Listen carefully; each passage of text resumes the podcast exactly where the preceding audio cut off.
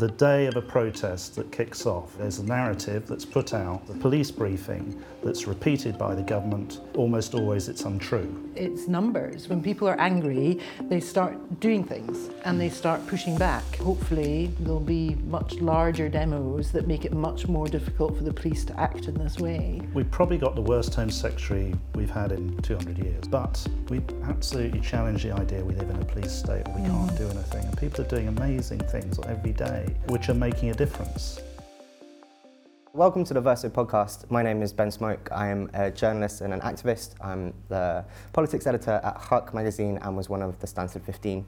I'm here today uh, with Matt Foot and Morag Livingstone, the authors of Charged How the Police Tried to Suppress Protest, an urgent investigation into modern British policing. We're here today to discuss the book and how it pertains to the wider modern political context. So, hello. Hello, thank Hello. you. Thanks so much for being here. I read this pretty much in one sitting last night, and um, it made me very angry, very, very furious. But I think it's such a beautiful, um, you know, well researched, but but incredibly like well thought out book. It, the way that it captures the spirit of being on the police lines, you know, watching them charge towards you, watching them drive horses, cars, shields, dogs at you. It really sort of like gets you there. I could feel my heart going. And the book begins by exploring the public order manual of tactical options and related matters, which could you maybe kind of explain what that is and why it's important? In 1981, after the Brixton riots um, and the uh, national riots, the government commissioned a report by Lord Scarman, and his report recommended that there was um, commu- more community policing um, around protest. However, behind the scenes, the government um, and the police were combining to have some um, more paramilitary powers that were developed for the police. And this culminated in a, in a manual. Um, and I first heard of the manual when I was making a documentary about three industrial disputes. And in speaking about that um, with um, people who had been involved in disputes in Wapping and the miners' strike, they spoke quite a lot about this secret manual that had first been come to light during Orgreave and used at Orgreave for the first time. And then when some of the miners were charged with riot, uh, barrister Michael Mansfield um, asked some questions, and one of the officers involved disclosed that there was this manual. And there were rumours that it had been used at Wapping and that it existed. And when I spoke to a barrister about it and the importance of the manual um, and the merging of the lines between police operational independence on the one hand um, and um, the government on the other, she said to me that there were rumours that the Home Office had signed this document off, which would have breached that operational independence. And at the same time, she also sent me an article in The Guardian that was written by Gareth Peirce, who's a solicitor um, who actually Matt works with now. Um, and she had prophesied that the police had, behind closed doors, changed the law without Parliament. Because that's the main thing about this manual. It went through Home Office, it went through the government, and it went and the police developed it without it going through Parliament, without it going through legal scrutiny. Um, and then in the fullness of time, there's archives are put into the National Archive. So having been told about this manual, I was quite curious about it, went looking to see whether or not Willie Whitelaw had, the Home Secretary had signed it off or not.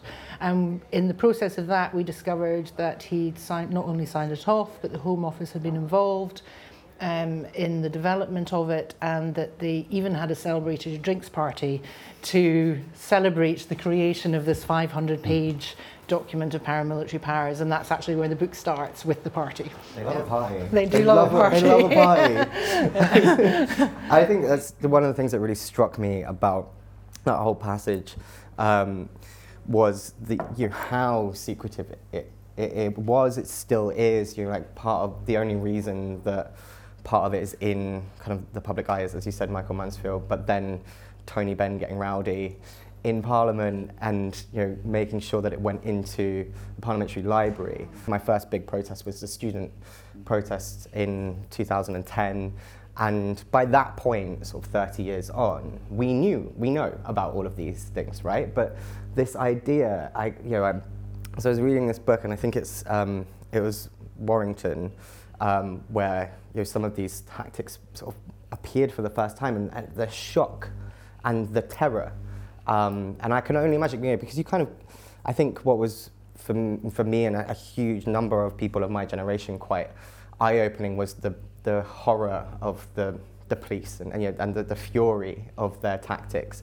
But we kind of half knew, you know, I grew up in working class communities, you know, that were extraordinarily over policed. It wasn't sort of completely out of the blue. Whereas I kind of can't imagine what it must have been like to just be there for a picket and then suddenly you've got cops turning all of the media lights off and driving Land Rovers at you. So I just wonder whether you can kind of talk about, so you, you interview like so many people that were there and, and you know, who give these incredible testimonies. Can you talk about what it was like for them and sort of like, know, the, the feedback that you got I mean, certainly at, at Warrington, you know, Tony Burke, Alan Royston, it's still very vivid in their minds that, you know, Alan wasn't there when the lights were switched off because um, he'd been 15 hours on the picket already, so, you know, went home. But the people were there in solidarity for him and five other people. But Tony Burke, you know, says just says it was a shock. You know, we knew that the police would do something, but not go that far. Mm. And that the fact, as you're saying, you know, that this is sanctioned by government, this is developed behind closed doors. It's it was really a seismic shift in the way that protest was treated in this country. Yes, there's always been right back to Peterloo, Peter, you know, horses going into crowds, etc., etc. But this is sanctioned, mm. and this is in a manual. You know that these are the options and the tactics. Um, but certainly, you know, for Wapping, people at Wapping, people at Warrington, it's still I feel definitely speaking to them, it's still very much there. And when they're talking about it, they're taken back. And we, you know, as people that interview them, we have to be very careful because as a duty of care to them because it is bringing back these memories. It's still very raw. And part of that is because it's unresolved. They don't have their truth is very different from the truth that's often in the media, mm. and therefore they can't reconcile that. They're vilified before, if not during, a dispute and after a dispute, and therefore that sense of um, injustice is still very strong and very present, even today, 40 years on. I was going to say it's still very much a, a kind of live issue, particularly with um, Orgreaves isn't it, and you know this sort of like I mean, you detail in the book, and I feel like it's quite, it's fairly sort of widely known about the, the BBC moving mad and you know cutting about with the footage. But can you maybe sort of, for people that maybe aren't familiar with that, talk about that and, and talk about this demand for justice on it? The Orgreave Truth and Justice campaign, which is still running, is looking for an inquiry into Orgreave as to, to what happened, not least in the policing. Um, but with the BBC, what happened was the footage um, was taken. The ITN or ITV also had the same footage, um, but the BBC um, cut the edit so that it looked like the miners attacked the police first and then the police responded because you are um, able to act in self-defense if you're a policeman. So it's an equal, um, apparently, it's, uh, it's meant to be an equal um, response to you know what, what you're receiving. Um, but the BBC switched the footage so that it looked like the miners were attacking the police, um, and that is the the um, truth has, was given to that lie during the Orgreave trial of miners for riot, which subsequently collapsed. But in addition to that, when we looked at this more closely, um, we could see it was not only that, it was the narrative, it was the language used, um, it was the photograph behind the presenter in the BBC studios, all of that vilified these people who were just fighting for their jobs and their communities and their livelihoods and to stop them being destroyed. Um, and that narrative has continued with many people today. You ask about the miners' strike, and it's the miners are bad mm-hmm. and the police were good. And that, you know, that narrative, we need to challenge it. And hopefully, the book is serving to do that throughout, is challenging narratives that have been established over time. One thing that's really important to understand about the manual is it was the preserve of the chief officers only the chief officers could see the manual. Mm-hmm. So that's how secret it was, that the Association of Chief Police Officers, only they could see it. And so that's how it's enforced from the very top, with the troops under the ground not knowing exactly what the rules are that they're being, that they're being asked to apply. Um, and that's one of the reasons why there needs to be an inquiry into the Orgreave because they've never, they've had so many opportunities to tell the truth about this manual, but they covered up. So in the trial, um, the officer who was in charge at Orgreave called Clement said that the manual didn't imply, didn't apply to industrial um, struggles, industrial disputes, which is completely untrue now that we have more of the manual. Mm-hmm.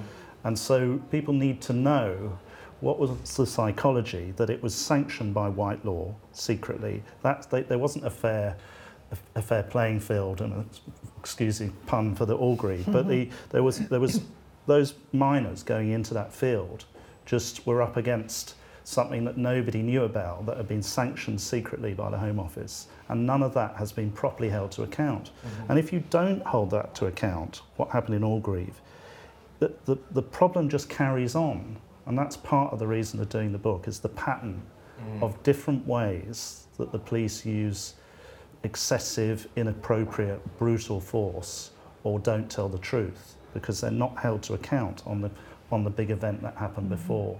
And that, that's part of the reason why we mm. wrote the book. Yeah.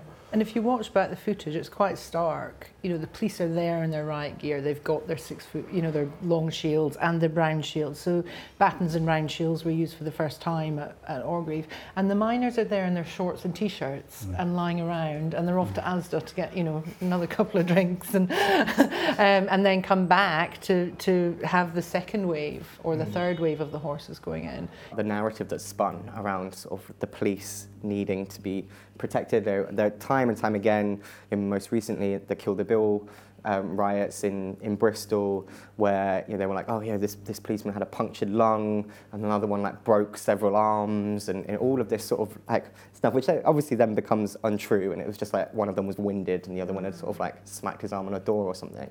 But it's then used as the basis, kind of, for the police to enact this force. And people never really sort of take a second to think, well, actually, hold on, this is a hugely sort of paramilitarized force. They have these huge shields, they have armor, they have truncheons, they have helmets against, you know, in that instance, miners in shorts and t-shirts in Bristol, hippies dancing around dustbins, playing drum and bass. You know, these people are not, have not come for war.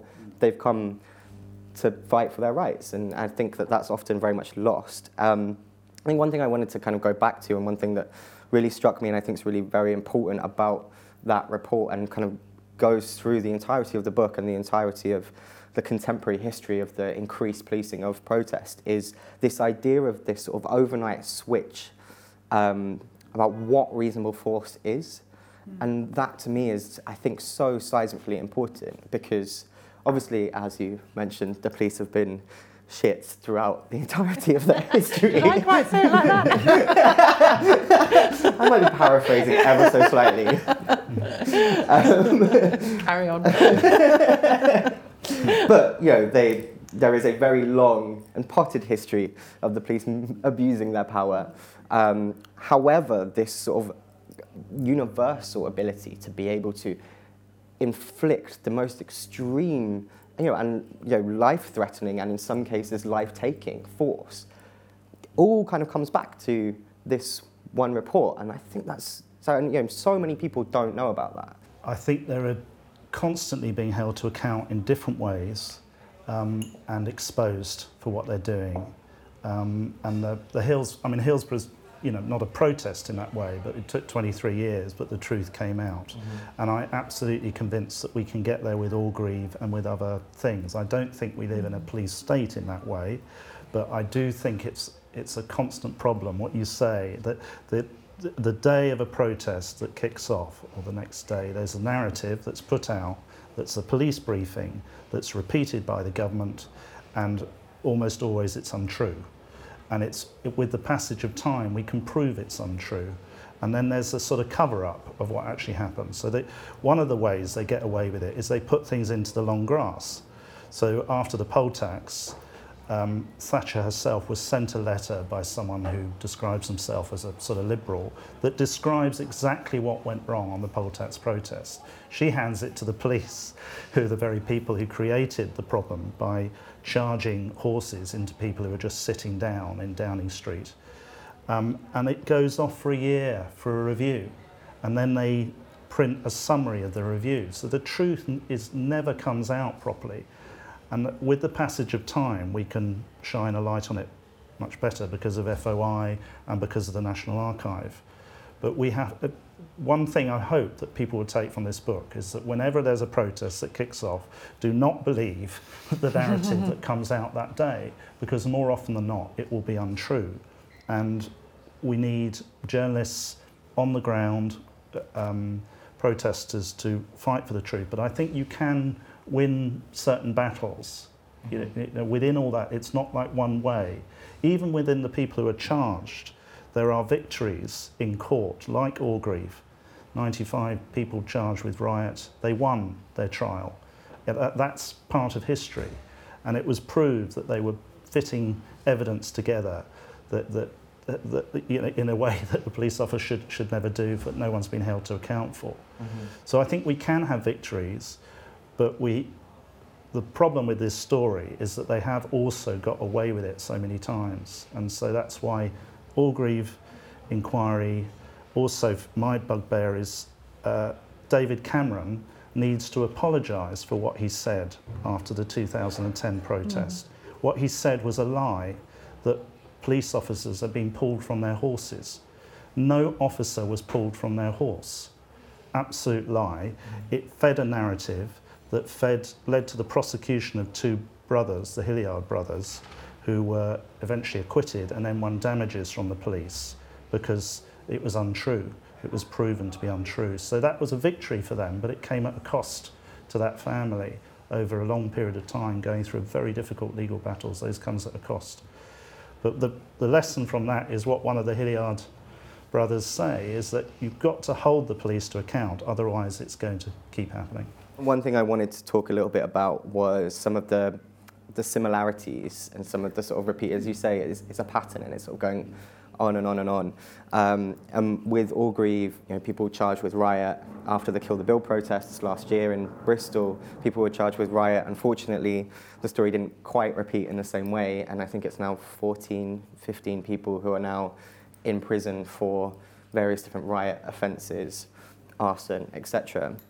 Um, what can we learn from what happened in, at Orgreave, what happened Wapping, and, and all of these other kind of struggles that you document in the book for these contemporary struggles? How can we prepare ourselves better when we kind of enter into this, for want of a better word, field of combat? Well, I think it's very important for people to know their history because you, you can pick up things and different ways of approaching things. And if you if you are sceptical of the police, you're going to approach every issue in a, in a better way. So what I find sometimes, and it's, it's bound to happen with new movements, that they think they're the first person who, who've been on that protest or who've been through that experience, and that's bound to happen. But actually they can learn an incredible amount from what battles people have had before. And that was a very important reason why we mm-hmm. wrote the mm-hmm. book, for young people who think maybe they're a Black Lives Matter activist, that they think they're the first person who's come across the police, that there's, a, there's an echo and if they encapsulate that history, it will help fight the next battle. If you sort, I mean, if they can say, well, you did this 30 years ago and you shouldn't have been doing it then, I think it makes it stronger. Mm-hmm. Um, I also think the book, I mean, this is not really answering your question, but the relates to people who were part of those protests because when sometimes um, you're at a protest and you don't actually know what's gone wrong or how it's gone wrong. You know, Welling was a very confusing day for people who were there. It was only the people at the front who could really see what was going on. But with the passage of time, we can help explain to those people what actually went on. So it, it's for people, it's written for people today who are part of new movements, but it's also written for people who are part of these protests to understand what actually happened. Yeah.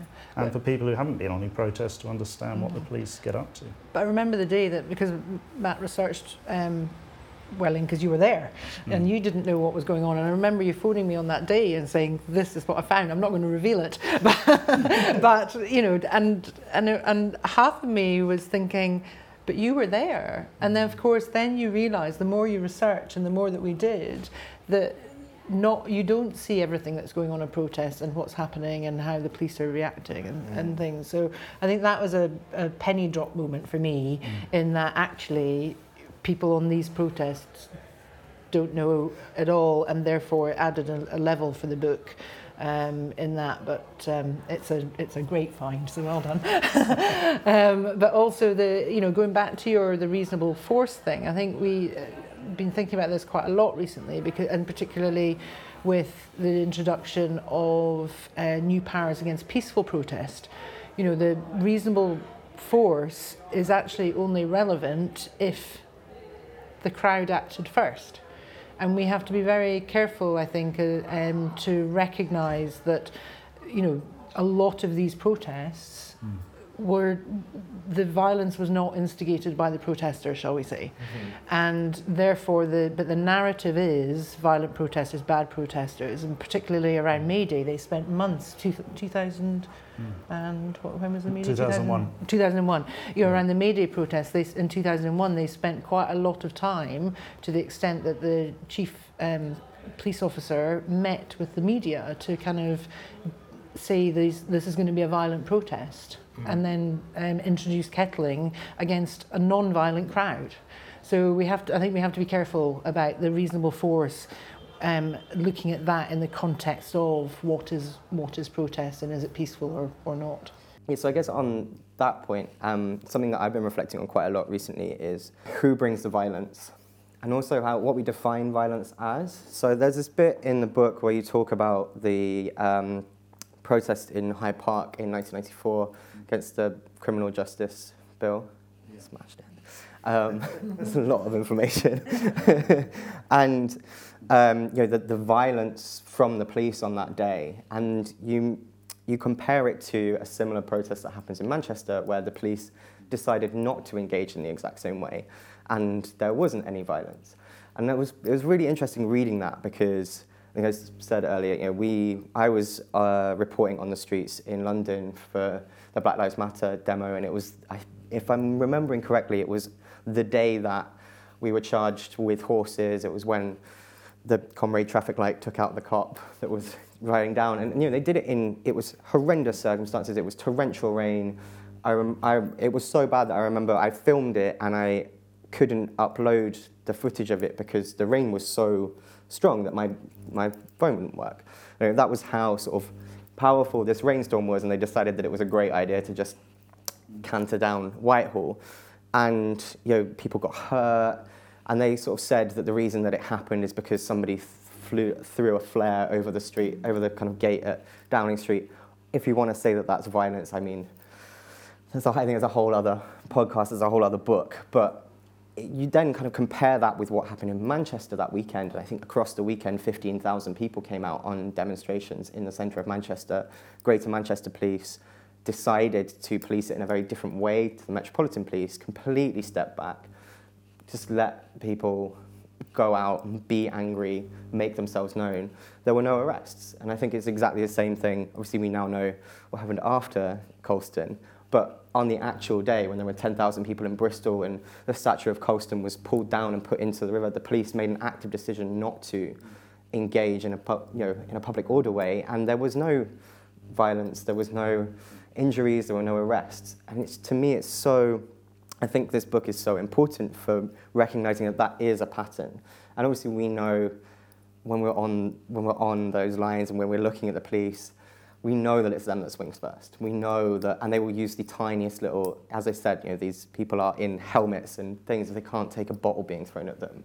If you've never been to a gig before, like this, this is just simply not a thing. And so we know that they use the tiniest little provocation to bring the power. But that, to me, was a really interesting moment. Have you seen lots in your research? Did you see lots of instances of that? Was that a pattern that kind of continued through this you know, 40-year history? Yeah, absolutely. I think the Criminal Justice Act um, in 1994, the, the bill, the, the protest against the bill in Hyde Park. I mean, it's an extraordinary scene because all that the protesters are trying to do, uh, amongst all the issues that they were bringing, because the Act brought in loads of attacks on, on our rights, the main thing was, was to have a party, it was to have a rave in the Hyde Park. And so there was a whole um, set to because they wanted to take in a sound system into the park, which had been allowed to travel up to the park by the police. And it led to, uh, to them then sending in horses to a young crowd who were just literally wanting to have a party. I mean, it's extraordinary. And, but at the time, of course, they said that the crowd was all violent and, you know, it's the usual narrative and uh, the policing had been perfect.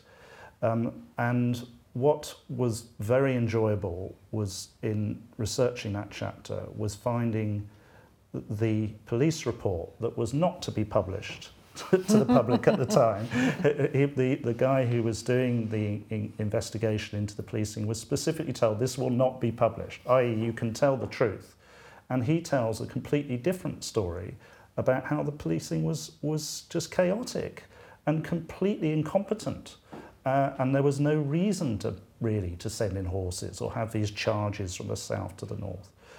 I mean, one of the motives for that was that the Criminal Justice Act was bringing in a lot of police powers, so they had their own motive. But the rather smug officer in Manchester uh, took a very different view and decided the police were not going to engage with the party. There was a party in the park up there, and people tidied up their rubbish and went home. No one, not a single arrest, I think. Mm. You know, so there's always an element within the police that takes a more sensible line. I think the, one of the questions might be why does that not win out? You know, mm. why does that not um, hold out? And often there's another motive that's going on in mm. the background where they might want to create some. The, the interesting thing I, th- I hope people find from the different chapters is it's not always the same way that the police suppress dissent in these protests. Sometimes it's sheer brute force, like they did at Beanfield, but other times it's more subtle and it's trying to undermine the protest um, in, in little ways that become big ways or protect themselves, their own, their own reputation. But they never tell the truth. about how the thing starts. That's what I, I think comes That's out of all the chapters. Isn't it? For us as well. Yeah. Mm-hmm. As the um, what was the policing bill is now you know passed into law, is now an act, unfortunately. As that was going through Parliament, there were a whole number of senior police, either current or ex officials, who came out publicly and said, "We we don't actually want this. Like, we don't actually need this. And that always struck me as very strange because my experience of the police has overwhelmingly been the Metropolitan Police, who are, I think, in a kind of um, often, not completely, but often in very much a league of their own where you know, violence and uh, shithousery is concerned. Um, and so to me, it's sort of like, yeah, of course they want this. Of course they want more reasons to be able to bat on us. But the fact that all of these police officers didn't, and then all of this other stuff that was going on with, with BLM and that, you know, the active and sort of like, as you say, yeah, sensible policing decisions really sort of took me back a bit. And I wondered if you sort of like had any thoughts on why like why these police officers came out and said that and, and, to what end? What we're told is that the police are there to, to solve crime. You know, that's their main role. I'm, I'm, I mean, I, I question in general whether that is their main role. But it, it, if, it, if we just take that at face value, then police officers who, who believe in that I, I want to focus on that, you know, rather than um, uh, uh, micromanaging anyone who goes near a protest and spending all their time on that. Um, and so I think there is a bit of a division um, that comes up time and again. But I, I think, well, particularly with the Met, as you mentioned, it seems to be that the, the aggressive anti-protest line wins out. Um, I, I think it's, but but it, it's always in the it's always there actually. I mean, we look at the beginning of the Extinction Rebellion. They were allowed to protest for quite a period of time in Oxford Circus. And you had an officer come on on the telly, I remember it was hilarious. He said, um, the problem is that these protesters are peaceful. You know, he wanted, what he wanted was some altercation that he had the excuse that they could go in and clear the crowd, because, but they were all peaceful and he couldn't find an excuse to clear them.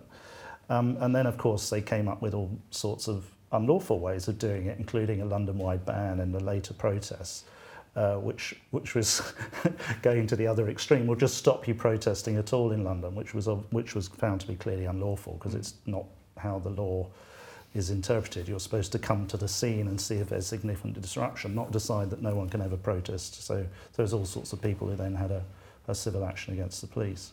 So there's a constant tension between pretending that we have the right And, and actually, what that means in reality is they don't really want people to protest at all. I mean, that's the reality. We're doing this on the day of the Queen's speech with uh, a whole new raft of legislation that's been announced. A lot of the legislation that was attempted to be sort of snuck into the policing bill at the last minute in the House of Lords, which the House of Lords batted back. So making lock-ons illegal, uh, adding new search, stop and search powers for the police, um, making it illegal to protest on major designated transport routes um, at various different sort of like, I believe oil refineries and things like that are included. Obviously, we know that these are very specifically designed to stop um, demonstrations from people like Extinction Rebellion, Just Stop Oil, Insulate Britain, to a lesser extent, airport excursions like my own. Um, I'm trying to figure out how to phrase this.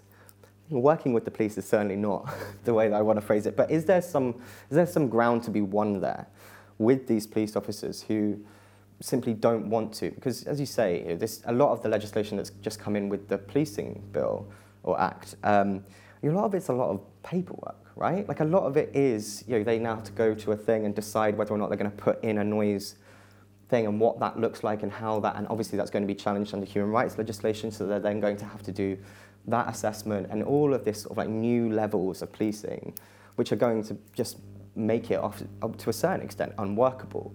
Do you think that there's room there for part of the movement to engage with that and to try and bring it down from that angle? Absolutely. Uh, I think these are all discretionary. There's a lot of discretion in the phrases uh, uh, within the sections that come in.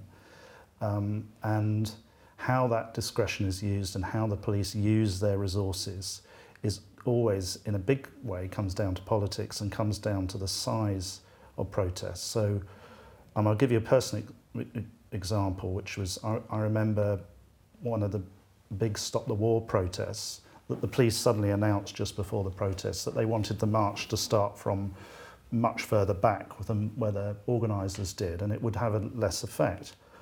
and we had a meeting. I, I was asked to come as a lawyer, and uh, I think there were uh, Jeremy Corbyn came. Or, you know, so there was pressure put on them not to do that, and they backed down. So I think depending on the size of the protest, the strength of it, the strength of feeling, I'm not saying you can always persuade them, but there is room to argue that the way they use their discretion needs to be done fairly, and that they shouldn't be using it a certain way. The problem we have on the other side is that they've got so many powers now to use their discretion in different ways. That's the frightening side. I think the worst thing about this thing that I picked up from, uh, not on top of it all, was just coming in today, but is that the idea that 12 month sentencing has come in for protesters it seems to me, from my knowledge of criminal law, I've been a criminal lawyer for, I don't know, 25 years, that seems to be one of the few, if only, offences for which you can go to prison for 12 months.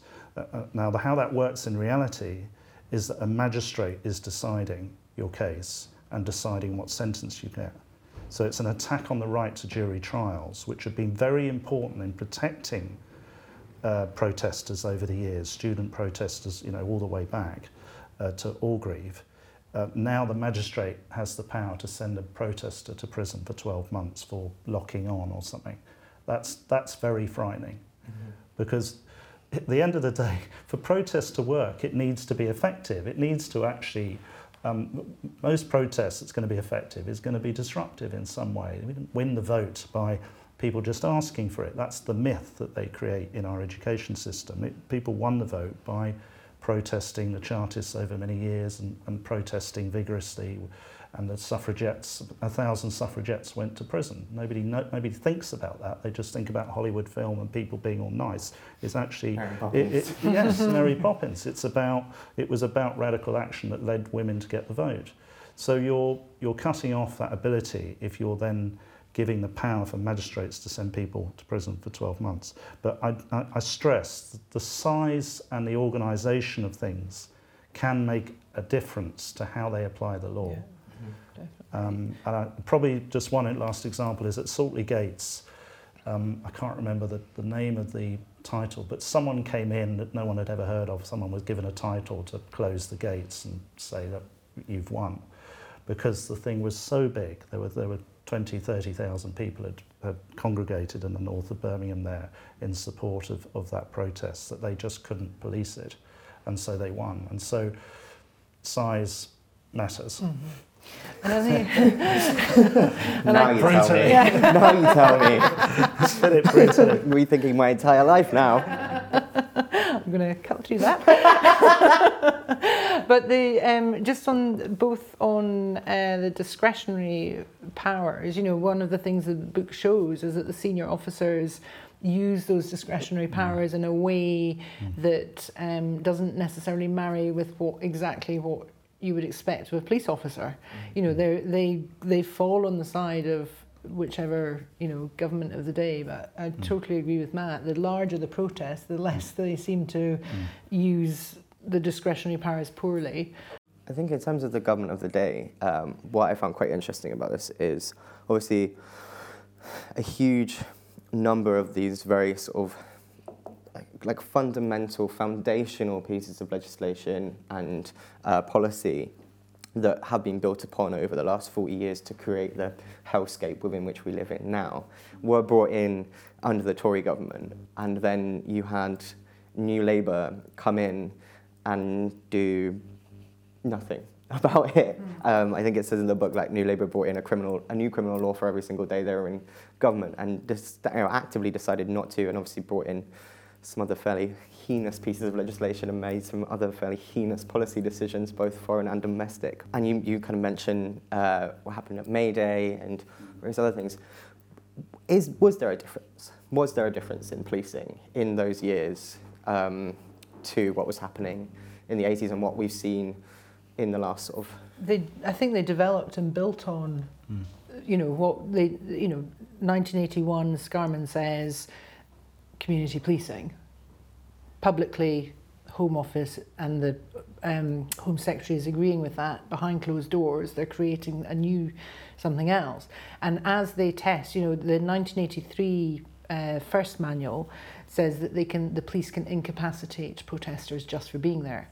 That disappears from the 1987 manual and it's rephrased in a different way saying you know don't hit people around the head etc etc because of what they've learned from the miners strike. So there's a there's a definite narrative that they're developing rather than changing um, throughout and then it comes to eventually they're you know and of, often um, the Home Secretary is saying, you know, that they're working within their powers, etc. But what we're showing in the book as well is that what's in the manual, they're going outside of that, mm-hmm. on top of that. And then I think the classic example, which you can talk more about, is when they get to 2001, they create something that they are denying exists, which is kettling. Mm. There's a fairly farcical thing with the police where they, they won't accept the word kettling. You know, if you say to them, um, as a friend of mine who's a lawyer has done in, in an official meeting, you know, what about this kettling? We say, we don't know what you're talking about. You know, there's, it's like you've, you've mentioned a word that no one's ever thought of. Mm. And um, there's a bit in the book where Karen Buck is, is cross-examining uh, the, a chief officer about that and saying, well, are you saying there's been no change in the way that people have been contained for seven hours in, on protests where they weren't before? And they're sort of, well, you know, we've had containment forever, which is not, the, not true, and, and it's not recognising reality. Well, they've had containment, they've not had kettling, because they do have containment in the manual, but you're allowed out.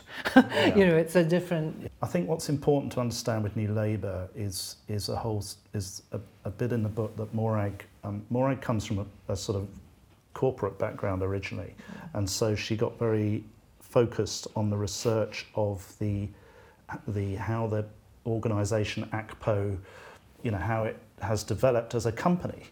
Um, and it's extraordinary that it, you know, you, you can give the figures, but Yeah. it, it's extraordinary how it's this little chess club, and now it's this, it, it is millions of pounds are, are backing it. And Blair basically gave ACPO everything they asked for.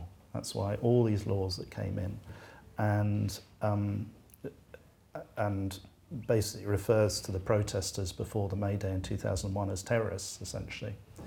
Um, so he didn't stop anything that had gone before, and he added to it, and he gave them the confidence to invent new strategies that mean that if you go on a protest now, you are at risk of being held for seven hours without a toilet, without water, um, uh, and that, that's a real danger. Basically, when the Association of Chief Police Officers, who publicly um, it is described that this manual belongs to, even though it was developed with the Home Office, they started off effectively, as Matt said, as a chess club. You know that they were, or your garden, you know your your allotment gardening thing. That's that's the power that they had. They could look after the members, and under um, prior to that, the government, and particularly a, a, senior civil servant, Sir Brian Cubbon, he helped progress them, made them, you know, more national, if you like. Um, even though we don't have a national police force, he made them, you know, national. And they developed over time. And by the time we get to Blair, they're worth probably about two hundred thousand pounds. By the end of the Blair years, they are worth they or they have revenue rather of nineteen point eight million pounds um, and they have grown within that time. And they've moved from this chess club to in their accounts, because I find this fascinating. Not everyone does, I do accept that. no, you, we have had a number of discussions, but it's in the book. it is very yeah. interesting. I also spent a lot of time looking at accounts for journalism stuff, and yeah. I probably don't find it quite as interesting as you looking at the glee on your face right now, but it's good that you're happy. It. I, yeah, anyway, but when I found it is, it was very satisfying when I put those bits of stickies together and went, oh, well, actually. Uh, anyway, it's 90, they've changed their accounts to be a legally constituted um, kind of company and in partnership with government. And this is an organisation that is meant to be separate from mm. everything. And in their, you know, official documents. They're in partnership with government, and I've, I've, you know, that find that fascinating that that's where they've come from, mm-hmm. from there to there over, you know, two decades maybe. I guess it's sort of what you know the one of the major themes about the book and why I think it's so important is tracking this huge explosion over 40 years of you know, the militarization of the police, but also the sort of co- co-option of the police for these various different sort of heinous, draconian, authoritarian bents of whichever person is in the Home Office or in Downing Street at that time. And it is, as you say, really important to like recognize so many of these patterns.